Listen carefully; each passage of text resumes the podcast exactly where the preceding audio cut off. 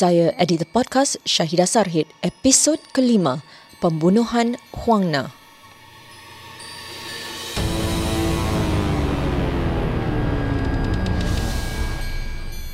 Diari Mahkamah Pada 10 Oktober 2004, seorang kanak-kanak warga Cina berusia 9 tahun telah didapati hilang.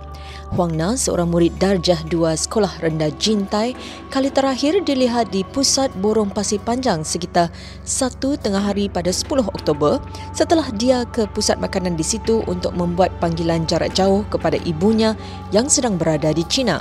Pada masa itu, Huang Na dibawa jagaan sahabat-sahabat ibunya. Pada kali terakhir, Huang Na kelihatan memakai jaket denim, seluar bermuda dan berkaki ayam. Apakah yang telah terjadi pada Huang Na dan di manakah kanak-kanak tersebut? Engkau cari sebelah blok tu, engkau ikut aku ke interchange. Uh, aku pergi IMM cari dia. Okey.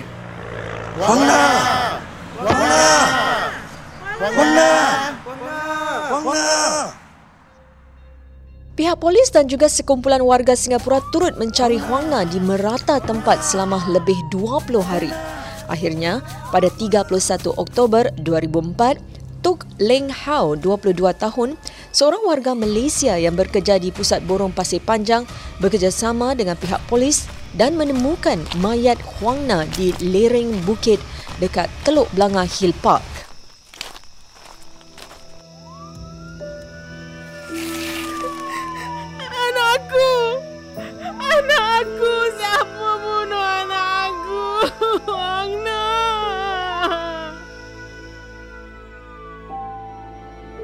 Tuk Leng Hao kemudian didakwa di mahkamah dengan tuduhan membunuh dan jika sabit kesalahan boleh dihukum mati. Pekerja sosial belia dari EMP Singapura, Cik Nur Hayati Yusof menjelaskan mengapa ada kalanya jenayah penderaan dan pembunuhan anak-anak bawah umur melibatkan pemangsa dalam kalangan orang yang mereka kenali uh, penderaan ataupun pembunuhan antara anak-anak luar uh, apa ni di bawah umur uh, melibatkan mereka yang mereka kenali ataupun mereka sayangi lah. Okey, uh, ni kerana orang dewasa yang mereka bersama mereka itu uh, sangat memahami tentang kekuatan dan kelemahan uh, diri anak-anak tersebut. Okey, uh, ditambahkan lagi juga kalau macam uh, orang-orang dewasa ni mengetahui aktiviti harian mereka ataupun siapa yang mereka berinteraksi dengan.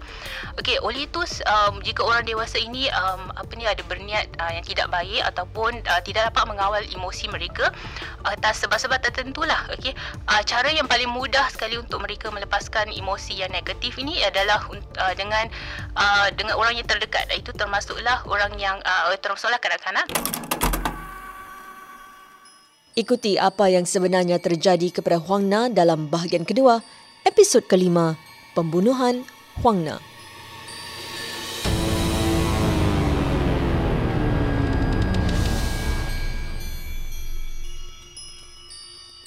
Diari Mahkamah